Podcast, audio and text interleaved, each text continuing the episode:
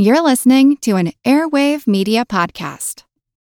Hello, it is Ryan, and I was on a flight the other day playing one of my favorite social spin slot games on chumbacasino.com. I looked over the person sitting next to me, and you know what they were doing? They were also playing Chumba Casino. Coincidence? I think not. Everybody's loving having fun with it. Chumba Casino is home to hundreds of casino style games that you can play for free anytime, anywhere, even at 30,000 feet. So sign up now at chumbacasino.com to claim your free welcome bonus. That's chumbacasino.com and live the Chumba life. No purchase necessary. VGW Group. Void were prohibited by law. See terms and conditions. 18 plus. This was a crucial question for the debates in one presidential election year. Belt buckle or no belt buckle?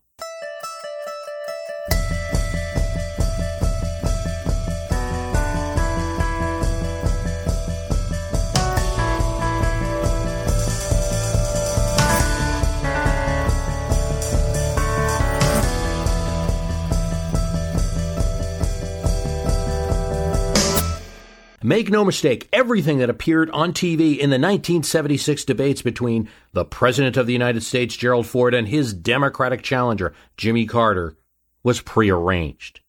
It was the first time anyone had debated an incumbent live on TV, and it wasn't something the Carter's team wanted. As the challenger, he had a double digit lead. And he didn't need this live television event. His team was wary of their guy being next to a POTUS live on TV. Ford challenged Carter to a debate in a surprise declaration in his acceptance speech at the RNC convention in Kansas City that year. The people deserve to hear from us, he boldly declared. We take debates for granted now, right? After the conventions, we go to the debates. It's part of the election. But if President Ford had not been so far down in the polls compared to this out of nowhere refreshing new candidate with a peanut farmer smile, so not Watergate, so un Nixon, so disimperial presidency, who was running around the country taking shots at President Ford, who didn't have the strain of governing. If he didn't need to get this guy in the ring, it's doubtful whether we would even have TV debates as part of our politics now. Yes, they had those debates in 1960, but don't forget, Lyndon Johnson didn't debate Goldwater in 64. Nixon didn't debate Humphrey in 68, nor McGovern in 72. Debates could have been a fluke of early television and forgotten about.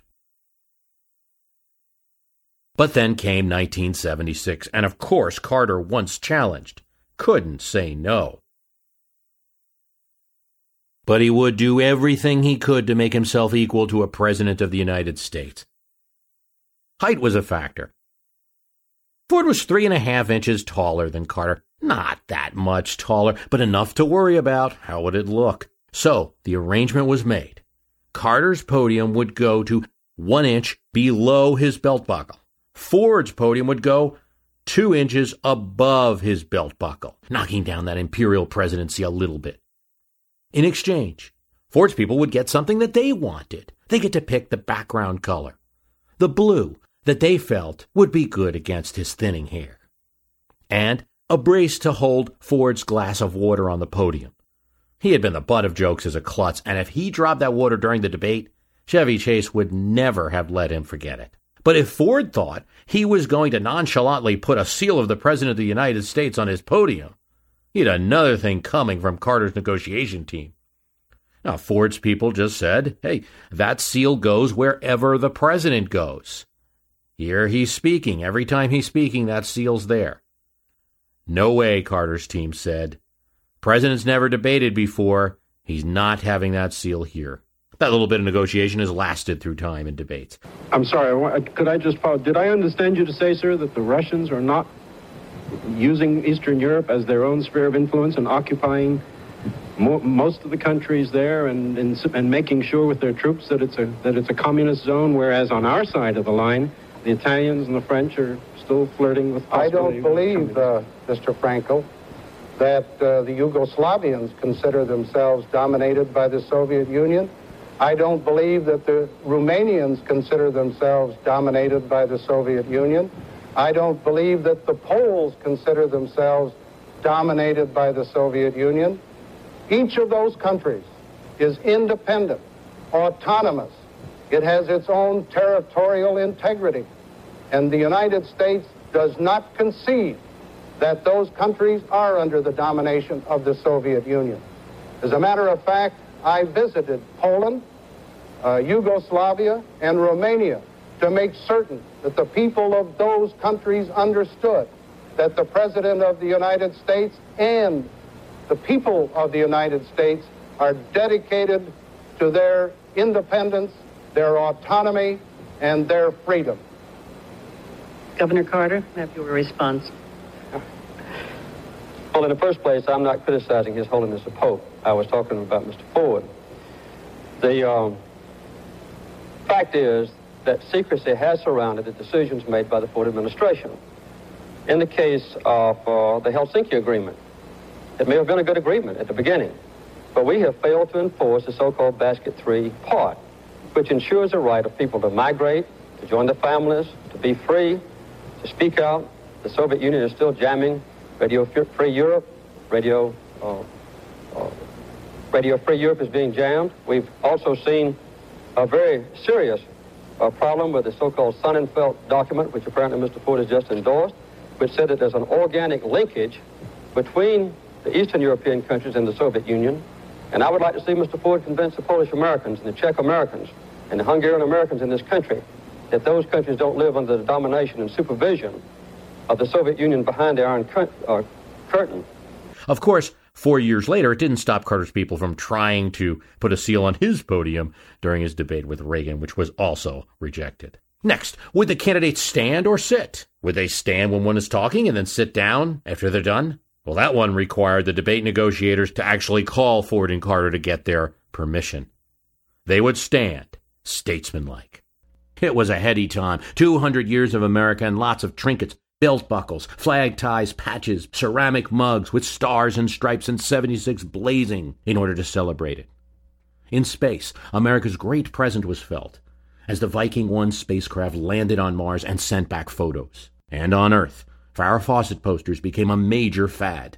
And you went to the theater to watch Carrie, Network, The Bad News Bears, or see a Philadelphia underdog get a chance to take on the heavyweight champion of the world. And why not go to the theater? Gas is just 59 cents a gallon. If you flicked on your portable FM radio, you could hear Elton John and Kiki Dee sing Don't Go Breaking My Heart, or the Bee Gees sing You Should Be Dancing. You could hear any number of new disco hits, virtually static free.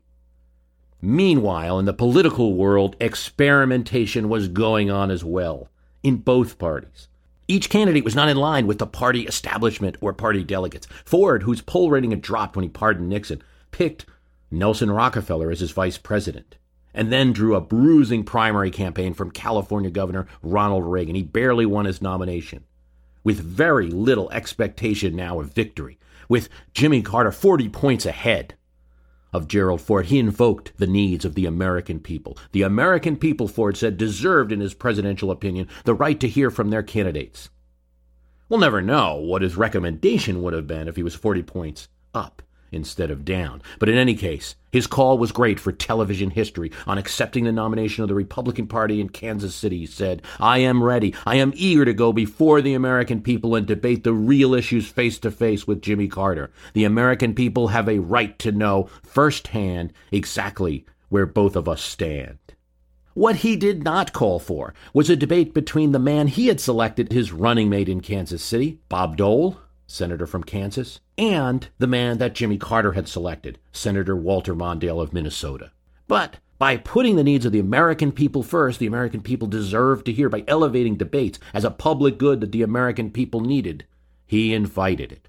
So the League of Women Voters, running the presidential debates at this point, particularly League Executive Director Peggy Lampl, figured that three vice presidents had become presidents since 1945. Current president had been a vice president. The people should hear from the number twos as well. There doesn't seem to have been serious objection to a vice presidential debate at the negotiation sessions in 76 between the Ford and Carter campaigns.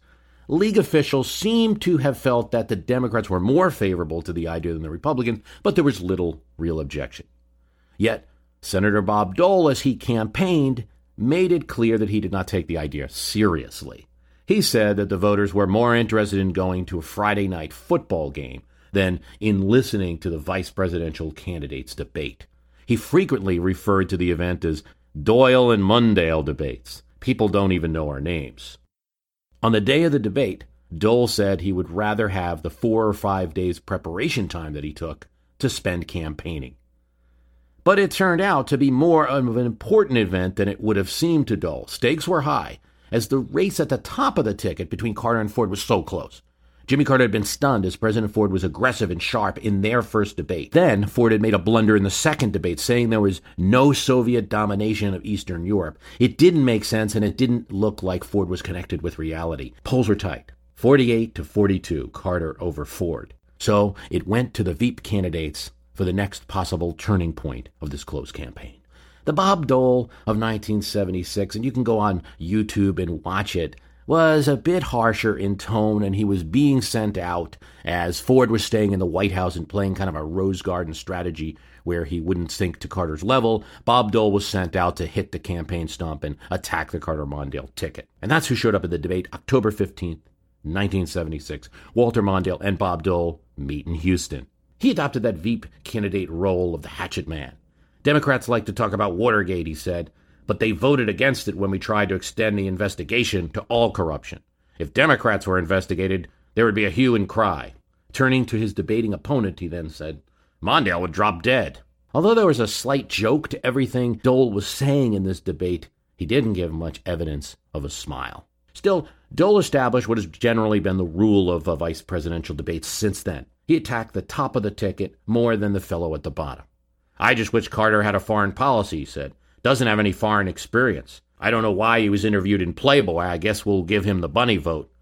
Good thing there are three debates. Carter's got three positions on every issue. But the best line, or so he thought, he held close to his chest. He was ready to use in defense. See, Dole knew that he'd get asked about Gerald Ford's pardon of Nixon, which was controversial in this election. Dole, as a senator running for reelection two years before, had criticized Ford for pardoning Nixon.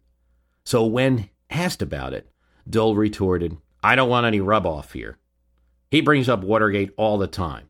And then he said they didn't have anything to do with Watergate. The Nixon pardon didn't apply to him or Ford any more than these so called Democrat wars which he listed as World War II, the war in Korea, Vietnam, would apply to Carter and Mondale. But that wasn't enough.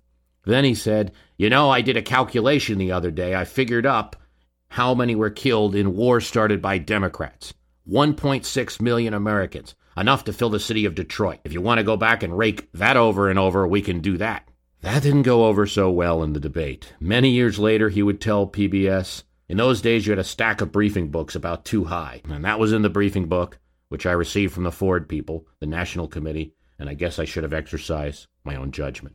Mondale was very anxious to get the chance to help out his running mate again in 1980, now that he was vice president. Though the presidential candidates didn't agree to a debate yet, Mondale personally sent a telegram to the League of Women Voters to try to get an event going at the vice presidential level. But the vice presidential nominee of the Republican Party, George H.W. Bush, refused to yield, dubbing the vice presidential debates as strictly minor league, comparing the two candidates to minor league baseball players. The Toledo Mudhens, he said. Well, something happened after 1980, which the media and certainly the League of Women Voters couldn't ignore. Geraldine Ferraro, Congresswoman from New York, was chosen as the Democrats' vice presidential candidate. Going into the debate, Vice President Bush would now face up with the first woman candidate on a major party national ticket. The Democrats certainly wanted to showcase her and negotiated a VP debate. In that debate, George H.W. Bush made the decision to treat her as any candidate and was aggressive right off the back, attacking her liberal voting record, attacking her for having differences with her running mate Mondale, while he, as vice president, had absolute loyalty to Reagan.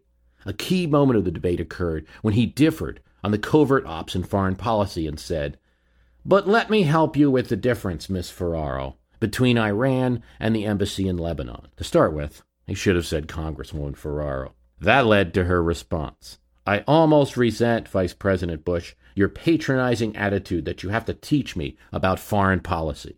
Years later, Bush would tell Jim Lehrer, I think she was ready. She probably had been rehearsed for that, and I can't even remember what it was. And I said, Let me help you with it or something. And that brought the crowd to its feet. It's show business, Jim. It's not really debating. We haven't discussed the most important moment of vice presidential debating, the one which everyone knows, which will probably hold the title for some time. The debate of 1988 between Senator Lloyd Bentsen of Texas and Dan Quayle of Indiana. It's well documented, and I almost do need to tell you the moment, and of course it involved Bentsen telling Quayle, I knew Jack Kennedy, I served with Jack Kennedy. Senator, you are no Jack Kennedy. If that situation, which would be very tragic, happens, I will be prepared to carry out the responsibilities of the presidency of the United States of America. And I will be prepared to do that.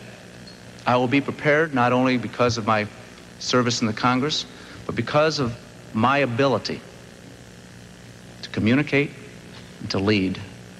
It is not just age, it's accomplishments, it's experience. I have far more experience than many others that sought the office of vice president of this country. I have as much experience in the Congress as Jack Kennedy did when he sought the presidency.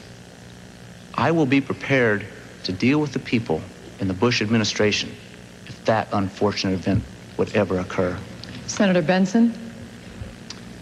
Senator, I served with Jack Kennedy. I knew Jack Kennedy. Jack Kennedy was a friend of mine. Senator, you're no Jack Kennedy.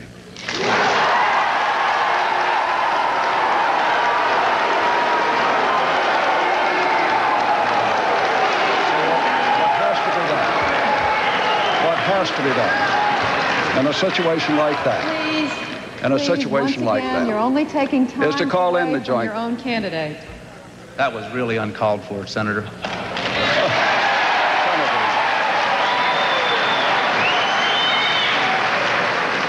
You're the one that was making the comparison, Senator. And I'm one who knew him well. And frankly, I think you're so far apart in the objectives you choose for your country that I did not think the comparison was well taken. For the next 90 minutes, we will be questioning the candidates following a format designed and agreed to by representatives of the two campaigns. Of course, the elder senator was playing on a double entendre that the audience picked up on, but he could ostensibly claim not to be participating in. He was just saying, You don't support the policies that Jack Kennedy did. But of course, what he really meant to say to the TV audience was that Quayle was not the type of man, person, or politician that the iconic former president was, that he didn't deserve to be on the national stage. So when Quayle reacted to that and said, Senator, that was uncalled for, Lloyd Bentsen just responded, You are the one making the comparison. Folksy old guy beats outraged newbie anytime. Bentsen became, of the entire 1988 election, the most beloved, the highest poll ratings of all four people running. But he wasn't on the top of the ticket. Now, I will engage in a little bit of a defense of Dan Quayle here on this point. Obviously, not a great TV moment, but Dan Quayle's statement was made about the Jack Kennedy when he was under attack for his perceived lack of experience. Serious Republicans like Al Haig said, you know, your pick was the dumbest move George Bush could have made. So, in answering the question during the debate, Dan Quayle said the question goes to whether I'm qualified. I have more experience in Congress than Jack Kennedy did when he ran for president. So here was Quayle running for vice president. A little bit of defense of Dan Quayle there. It wasn't an attempt to claim that he was a Kennedy. It was a, uh, it was a response to an attack. He entered the House in 1977. Okay, then he did four years in the House, eight years in the Senate, 12 years total. Kennedy entered the House in 1946, four years in the House, eight years in the Senate. Same experience as Kennedy. So Kennedy is a hero that's so adored, though, it's not difficult to see how, in a well prepared debate rehearsal, that line could have been readied. With the Lucky Land slots, you can get lucky just about anywhere. This is your captain speaking. Uh, we've got clear runway and the weather's fine, but we're just going to circle up here a while and uh, get lucky. No, no, nothing like that. It's just these cash prizes add up quick. So I suggest you sit back, keep your tray table upright, and start getting lucky. Play for free at LuckyLandSlots.com. Are you feeling lucky? No purchase necessary. Void where prohibited by law. 18 plus terms and conditions apply. See website for details. Judy Woodruff, one of the moderators in that room, said that as much as they tried, there was no way they could calm the audience after that comment. It was a long way from the days of, My dear sir, will it be agreeable to make an arrangement for you and myself to divide time and address the same audiences? In the present canvass, your obedient servant, A. Lincoln. That letter to Senator Stephen Douglas that began the process of a series of well publicized debates that would help make Lincoln a presidential contender. The answer back was yes, of course, and let's do it in each of Illinois' congressional districts. Lincoln accepted, and Douglas picked Ottawa, Freeport, Jonesboro, Charleston, Galesburg, Quincy, and Alton. And he said, I will speak at Ottawa first, you at Freeport, and then we will alternate. Abraham Lincoln responds, Although by terms you propose, you take four openings to my three, I accede and thus close the arrangement.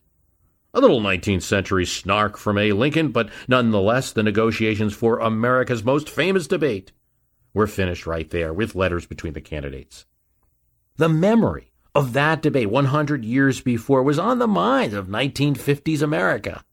Few trial runs, too, with this new medium of television. Primary appearances with Adlai Stevenson and Estes Kefauver battling for the presidential nomination in 1956. And as the number of TV sets in homes had increased from 4.4 million in 1950 to 40 million in 1960, some 88%. TV was important. The candidates had to speak to it. Something else was going on. This new TV medium was seen as less intelligent than the written word, was being criticized. It was competing with the key opinion makers and considered thoughts, the newspaper and the magazine. It might be out of control. And then the idea that game show contestants had been coached to lose so that someone else could win the prize triggered congressional hearings was what we were seeing on TV really what we were seeing scandal scandal so in 1960 the network said that they'd give at least 8 hours each to the two candidates but the networks would still wish to control how it was used how it was presented to make it the most interesting to viewers. They did not want to have Adlai Stevenson's talking head on for an hour. They inquired of the campaigns as to a Lincoln Douglas like series of great debates on TV for 1960, with both candidates of both parties appearing together. Kennedy's campaign was quick to accept. President Eisenhower suggested that his vice president running that year, Richard Nixon, not accept. He should not stoop to a challenger's level and give Kennedy an opportunity that he otherwise wouldn't have. He was, after all, the Vice President of the United States. But after being questioned about it in a press conference and a lot of pressure in the news media and on TV, Nixon accepted. Nixon was known to be a good debater. He had handled TV before. He had shown up Nikita Khrushchev, a little uh, impromptu TV debate that they had. I knew that it would be a Kennedy advantage, Nixon said in his memoirs noting that Kennedy could take the offense and Nixon would be forced on the defense defending the Eisenhower record. But he said, there was no way I could refuse to debate without the media and the Kennedy campaign turning the refusal into a campaign issue. The question was, Nixon said, how to give Kennedy less advantage. Thus, they began negotiations at the Waldorf Astoria Hotel in New York. There would be four debates. The second and the fourth would be press conference style. Press would ask questions, the candidates answered, and the first and the third would be more of a debate style. Topics presented, statements, and rebuttals. Nixon's negotiations would prove to be critical to the outcome of the debates, figuring that the audience for the last debate would be the highest. Now, there was no precedent for these TV debates before. Nixon insisted on discussing the foreign policy information last. And he later admitted it turned out to be his biggest mistake because the first debate was watched by more people. And that debate was on domestic issues. Now, Kennedy, as a member of the House and Senate Labor Committee, was able to handle domestic policy quite easily. When you look at most of the TV debates that we have had since 1960, a lot of it is based on the precedent set in that CBS studios in that year. Most of it from the Nixon people. They insisted on having lecterns versus simply having candidates standing. They insisted on a table between the media and the two candidates. They wanted a good distance between Nixon and Kennedy. Nixon wanted both candidates sitting down. Here, Kennedy's people objected. Kennedy's people knew that Nixon had hurt his knee, and the standing would cause him to jerk a bit, which would look unstable, throw him off a bit, and you thought football was the only sport where injuries were taken advantage of. Okay, Nixon said, but they asked that the candidates sit down while the other candidate was speaking, limiting reaction shots or any upstaging while Nixon was speaking. Yes, these debate negotiations have not always been based on principled matters. In 1984, Democrats would negotiate an hour and a half debate with President Ronald Reagan. Why? So that they could discuss the issues in a more robust fashion, right? Hmm.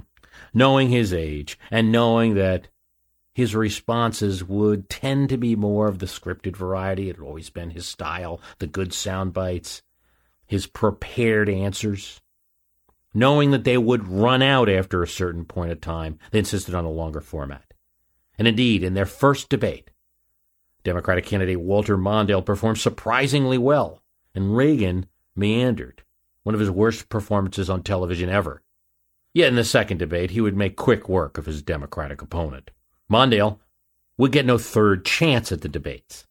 His team had given up three debates for that length of an hour and a half that they wanted. Usually, a president, at least a front running president, wants less debates.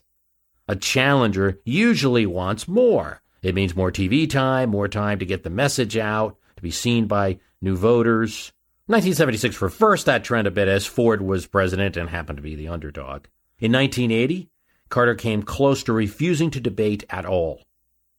Reagan's campaign would debate, but only if third party candidate Anderson was in the debate, as the sponsor, the League of Women Voters, insisted. In the end, to get rid of Anderson, Reagan's team, led by James Baker, insisted on a single debate one week before the elections. Carter was under heavy criticism for having refused to debate previously. It was a way to get rid of Anderson and a way to move on with a debate in the election. He took it. Carter's poor performance in this one debate will give him no time to recover. Indeed, there was no doubt that James Baker is one of the better debate negotiators. In 1980, he got that one debate before, and that was probably his biggest victory, that one debate before the 1980 election. This did two things. Baker's estimation. It limited the amount of time that Carter could respond to anything that occurred in the debate. But it also would, in effect, freeze Reagan's lead. This is a little noticed trend. A debate announcement freezes an election in a sense, because everyone is focused for weeks on the upcoming debate. So it's hard for an underdog candidate to change the election or create news. Reporters just keep going back to the theme of, well, wait for those debates. This happened to Carter. But the date also boxed him in. Had he been done better in the debate than he did, he would have only a week to benefit from that gain. And since he didn't perform well, he had no time to recover. The election result, in terms of the number of states Carter won, was worse than most political experts had predicted before that debate was held. I recall yet that President Kennedy had to go for days on end with very little sleep during the Cuba Missile Crisis. Is there any doubt in your mind that you would be able to function in such circumstances? Not at all, Mr. Trewhitt, and I, and I want you to know that also I will not make age an issue of this campaign. I am not going to exploit for political purposes my opponent's youth and inexperience.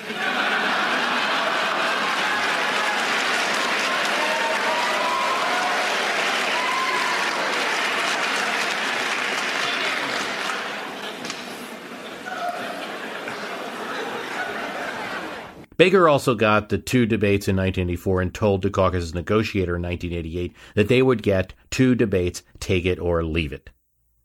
There's few concessions to the Dukakis camp. They did agree to a VP debate, now precedent anyway, and a riser on Dukakis' platform that would help to adjust for the candidate's height vis-a-vis President Bush. Not without an insult during the negotiations, apparently, from Baker. What is your guy going to do, he said, according to one person in negotiations, when he has to go up against Gorbachev? Something else occurred in these debates. In 1984 and 1988, a new device was created, a memo of understanding between the two parties. This agreement hasn't always rubbed everyone the right way. In 1984, after 60 potential media panelists were rejected between the two campaigns as they kind of one upped each other, and the League of Women Voters issued a press release attacking both sides in the negotiation, and top newspapers pulled their reporters from being involved in any TV debates. The League of Women Voters conduct election debates all over the country for state and local positions, some congressional races, some primary. And in 1976, they had run the debates. When the League saw the 1988 agreement between the two parties, the restrictions on who could participate, just the two major parties, and what questions could be asked, and who would be the moderators, they called it a fraud on the American people. Undeterred, Paul Kirk and Frank Fahrenkopf, representatives of their respective Democrat and Republican parties, formed the Commission on Presidential Debates in 1987. And since then, they have handled presidential debates. The League of Women Voters was not happy at the time and issued a scathing press release that said they are trying to steal the debates. Unlike the Commission, no one at the League has a stake in the election. But what the parties did have were the two guys. And indeed, when the League sent invites that year to their debate, the campaigns declined.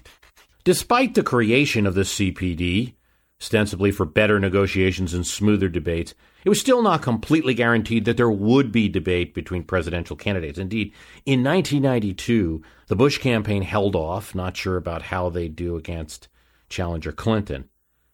Then a campaign of Clinton staffers, initially done at the local level, but it spread throughout the country, of staffers wearing chicken suits wherever the president would be, made debate avoidance impossible, especially after a Midwestern train tour where President Bush debated with a man in a chicken suit and asked him if he was from the Arkansas River. Want to learn how you can make smarter decisions with your money? Well, I've got the podcast for you. I'm Sean Pyles, and I host NerdWallet's Smart Money Podcast. On our show, we help listeners like you make the most of your finances. I sit down with NerdWallet's team of nerds, personal finance experts in credit cards, banking, investing, and more.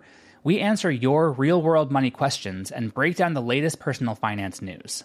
The nerds will give you the clarity you need by cutting through the clutter and misinformation in today's world of personal finance. We don't promote get-rich-quick schemes or hype unrealistic side hustles. Instead, we offer practical knowledge that you can apply in your everyday life. You'll learn about strategies to help you build your wealth, invest wisely, shop for financial products, and plan for major life events. And you'll walk away with the confidence you need to ensure that your money is always working as hard as you are. So turn to the nerds to answer your real world money questions and get insights that can help you make the smartest financial decisions for your life. Listen to NerdWallet's Smart Money Podcast wherever you get your podcasts. Once he was forced into it and accepted debates, he asked for the most. He asked for four debates to be held in the last four weeks of the election, running up to Election Day. Something that a frontrunner really wouldn't like. Some Clinton aides felt that they'd really done it. As they met Bush's debate negotiators in Mickey Kantor's office, their big fear was were they going to have to go up against Jim Baker? They knew how he had ripped previous teams to shreds. The guy negotiated in the Middle East, for God's sakes, an aide told a newspaper anonymously. But indeed, they were relieved when Bob Teeter and a few other aides walked through the door instead of Baker. And the Clinton people got most of what they wanted a town hall type debate. We were hooting and hollering in the office when we got that, Paul Begala said. Clinton, they felt, was the rock star of retail politics, and he'd be able to touch the audience, feel their pain, which in the second debate, that was a town hall style, he certainly did. Yet Bush's people in 92 hadn't quite seen it as a threat either. Just a moderate speaker in large audiences, President Bush had always been good with little groups. And the Richmond, Virginia audience, they felt, may be sympathetic to him. So they agreed. Most importantly for Clinton's people, who were in the frontrunner spot at this point in 92, they avoided a debate the Sunday before the election. Not that the Bush people didn't try. When it was proposed by the Bush negotiating team, Paul Brountas, who had been in the room for the Dukakis Bush debate negotiations, remembered what James Baker had told them when they asked for a debate right before Election Day. No way will I let you get at my candidate the last week. If a statement is made, he will have no time to correct it. Well, once Brountas quoted back Baker's statement to the Bush campaign team, that was enough to kill that idea in that session.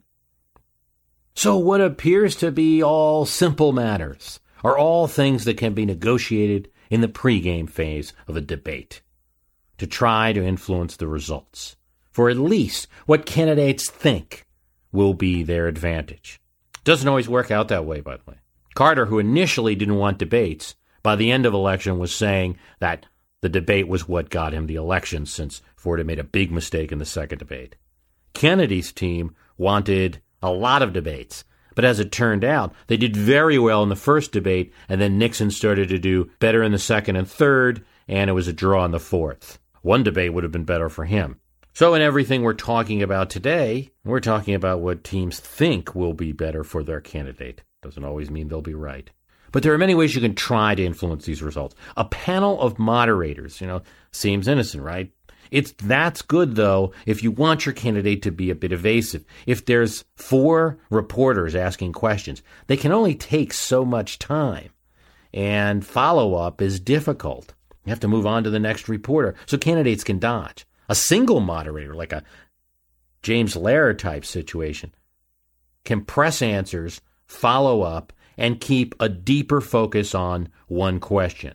Town halls add some strange dynamics because you've got all these other players who don't even know they're players and hopefully are, are screened for their randomness and their impartiality. And they're not professional reporters. Now, this is important. 1992, Bush was totally thrown off during the debate when a woman asked him about the deficit, but meant the economy. Clinton then answered the question and understood what she meant. He answered that question about the economy. Bush was just simply confused and couldn't respond properly. A professional journalist would never have made such a mistake. People in town hall settings just simply are more timid than a reporter and faced with a even a challenger for the presidency of the United States is not normally someone that they're going to meet in their lives. And so they can be a little more timid in terms of follow up, but they can also react emotionally in ways that can either help or hurt a candidate why debate negotiations can even be done so to make debates invisible. This is what was widely contended about the 1996 election, when President Clinton, as an incumbent in the lead, didn't want to necessarily debate, debate but knew that uh, he was an able debater and he could handle it if needed. And Bob Dole, though the challenger, normally the challenger wants to debate, wasn't thrilled about a series of debate with you know, younger, more energetic, better debater Clinton, and agreed to just two debates, both of them during the World Series and without third party candidate Perot. That decision was widely criticized.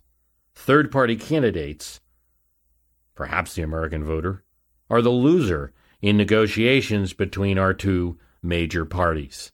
The CPD rule is that a candidate would need 15% in five major polls to be up on the stage against the two party candidates.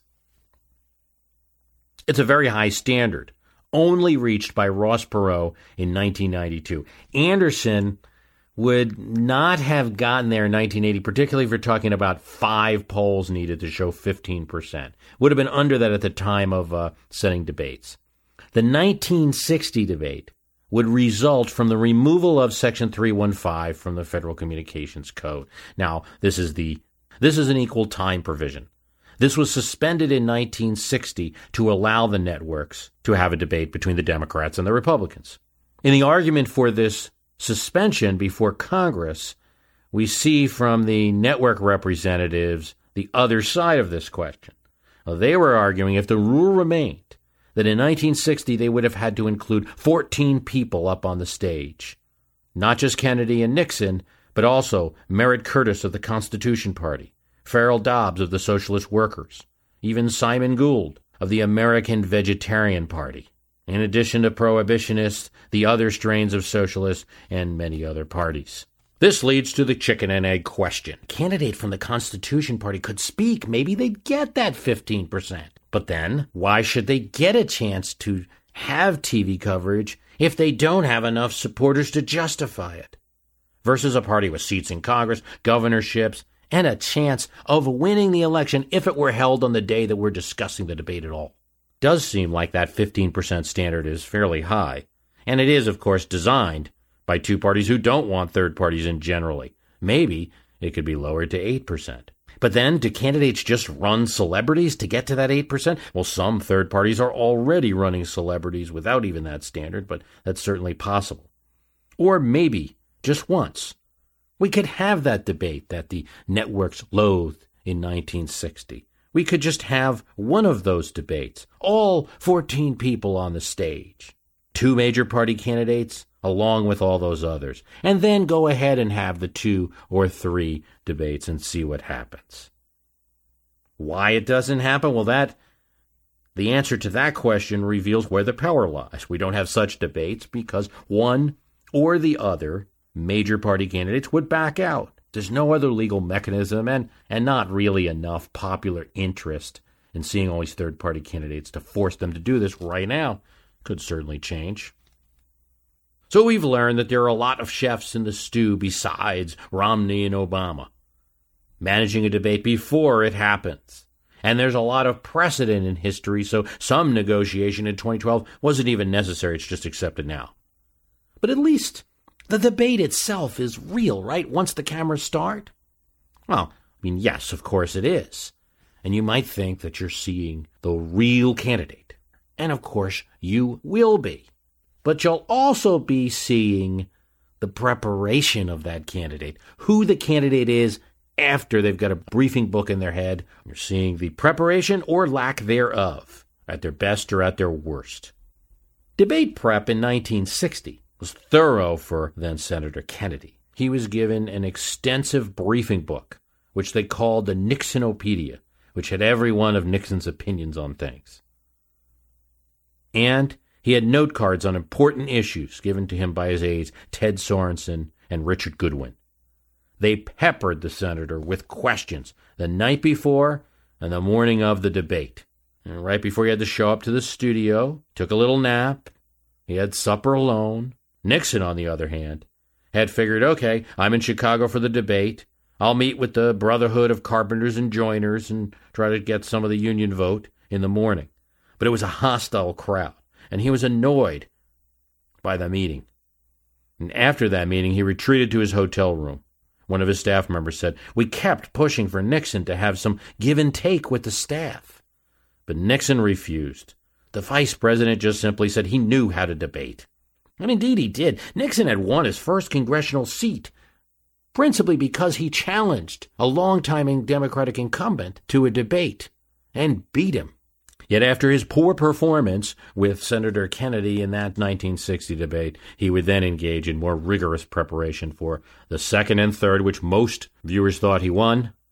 Despite their more extensive preparation in 1960, even Kennedy's staff would not have recognized the scene in 1992 as Dick Darman, Bush campaign advisor, arrived to the White House with sunglasses and a saxophone from Toys R Us. He was to be the Clinton in the debate prep. And John Sununu went as far to put on a set of plastic ears for his role as the Perot in the debate prep. They were to go through a complete rehearsal of the debate. And indeed, it's common these days for people to relish that role of being one or the other opponent in the debate prep, and it's announced in the newspapers Romney's opponent, pretending to be Obama, will be Bob Portman of Ohio. Sununu and Darman were a bit light on the president. His prep was light compared to Governor Clinton's. A quick rehearsal, and then a look at the briefing books and some questions around the Oval Office. Several full dress rehearsals were held in Camp Clinton. Washington lawyer Bob Bennett played Bush, and Oklahoma Congressman Mike Synar played Ross Perot. The two went after Clinton aggressively, and then Clinton was critiqued by a group of judges. They did this several times. In the first dress, the campaign staff acting as judges scored Clinton third in the debate. He had forgotten the good lines. He waffled on the draft question. He was defensive. When asked about his time in Russia, he was supposed to mention how Bush's father ran against McCarthy. Clinton didn't even remember to use the line. The campaign staff was heavy with criticism, so much so that VP candidate Al Gore was dispatched for a quick consoling phone call afterwards. Jim Carville said it was all part of the plan. The job was to cream him, to keep him from getting complacent. And indeed, in the real debate, Clinton would remember and use the line about President Bush's father. Carville may have perfected the prep, but he didn't invent this dress rehearsal. Ford's campaign in 1976 did a full dress, including the pretend media asking questions. As Ford's media advisor said, the prep is so that nothing can surprise the president. Jimmy Carter, on the other hand, thought it was unnatural and told the press, I am not going to practice against a dummy opponent or make up cute speeches or anything like that. His debating would be real. But after the first debate, that real performance was considered poor compared to the president. And so Carter upped his practice. And as president, he engaged in a limited prep. He did have a California political science professor who knew Governor Reagan come in and try to prepare him for his debate against him. Carter's aides cringed when the professor, who knew Reagan well, made the president look foolish in the debate. Every time President Carter said something, the political science professor, Sam Popkins, would come out with a folksy line. I thought the Marines were going to take out my kneecaps after I beat him in that debate. Yet Carter was now president. He lacked the time and, to some extent, the interest in practicing more rehearsals. In 1996, Bob Dole refused prep thinking it was silly. As Dole said, it's like filling up the tank with gas. There's only so much more you can put in. Yet it's clear if you want to win, you can't fully follow uh, Dole's thinking.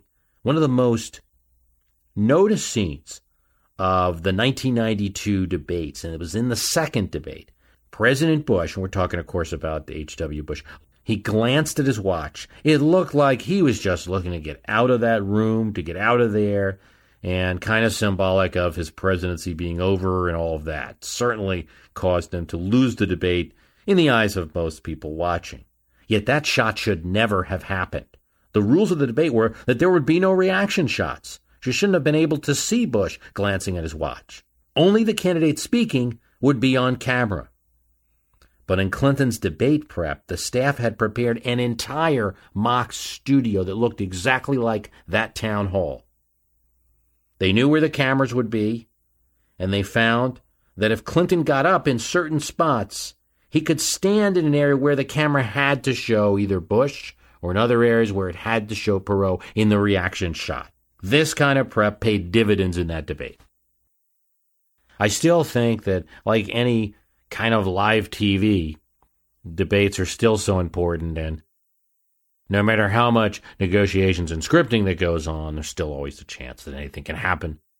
But I hope it's been useful to see some of the things that go on before debates and that they're not that new. I want to thank you for listening. The website is www.myhistorycanbeatupyourpolitics. And if you do like the program, I can't say it enough, please tell someone about it so that they can become a listener. Thanks for listening. As a long-time foreign correspondent, I've worked in lots of places, but nowhere as important to the world as China. I'm Jane Perlez, former Beijing bureau chief for the New York Times. Join me on my new podcast, Face Off US versus China, where I'll take you behind the scenes in the tumultuous US China relationship. Find Face Off wherever you get your podcasts.